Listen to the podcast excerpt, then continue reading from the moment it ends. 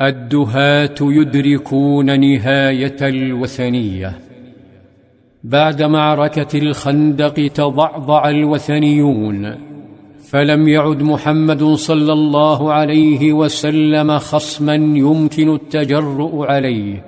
تحولت الدولة الإسلامية إلى واحة أمن تغري الخائفين.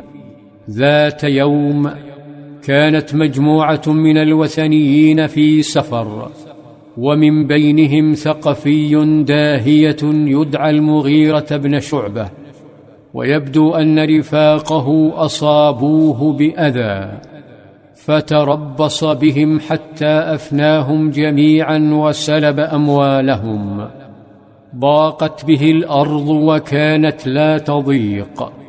فلم يجد سوى الدولة الإسلامية عله يغري قائدها بماله.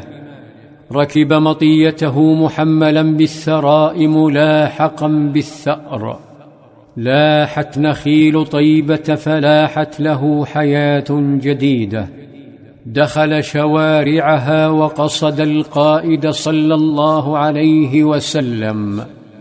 فأعلن إسلامه وأخبره بقصته ونثر ماله بين يديه فإذا به يفاجأ بقائد أول اهتماماته القلوب والعقول وآخر همومه المال فكيف بمال حرام؟ قال صلى الله عليه وسلم أما الإسلام فأقبل. وأما المال فلست منه في شيء. فالله طيب لا يقبل إلا طيبا. والنبي صلى الله عليه وسلم قد نهى عن الخيانة فقال أد الأمانة إلى من ائتمنك ولا تخن من خانك. اكتشف المغيرة رقي الإسلام بذلك الموقف.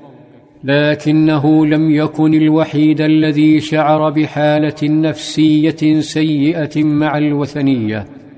داهية آخر هو عمرو بن العاص. ضاقت به مكة بعد عاصفة الخندق. وفقد ثقته بالأصنام. تلاشى دهاؤه أمام عظمة الإسلام والتوحيد.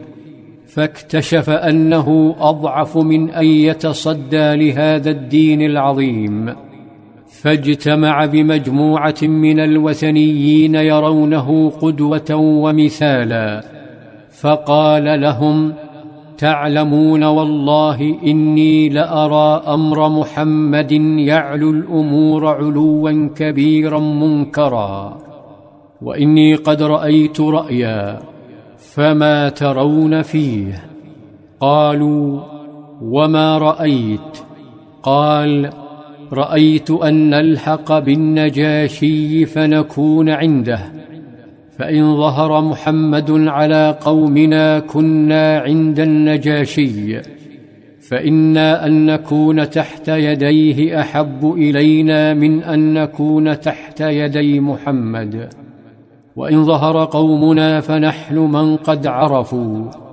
فلن يأتينا منهم إلا خير. فقالوا إن هذا الرأي.